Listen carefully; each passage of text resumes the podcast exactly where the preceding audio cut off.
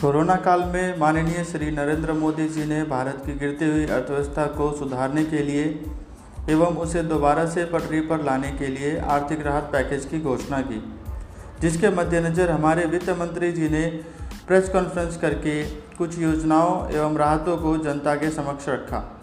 राहत पैकेज के पहले दिन के प्रेस कॉन्फ्रेंस में किसको क्या मिला, आइए हम आपको बताते हैं।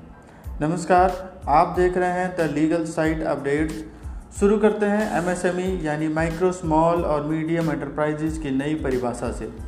भारत की जीडीपी का लगभग 30 प्रतिशत हिस्सा एमएसएमई की ही देन है।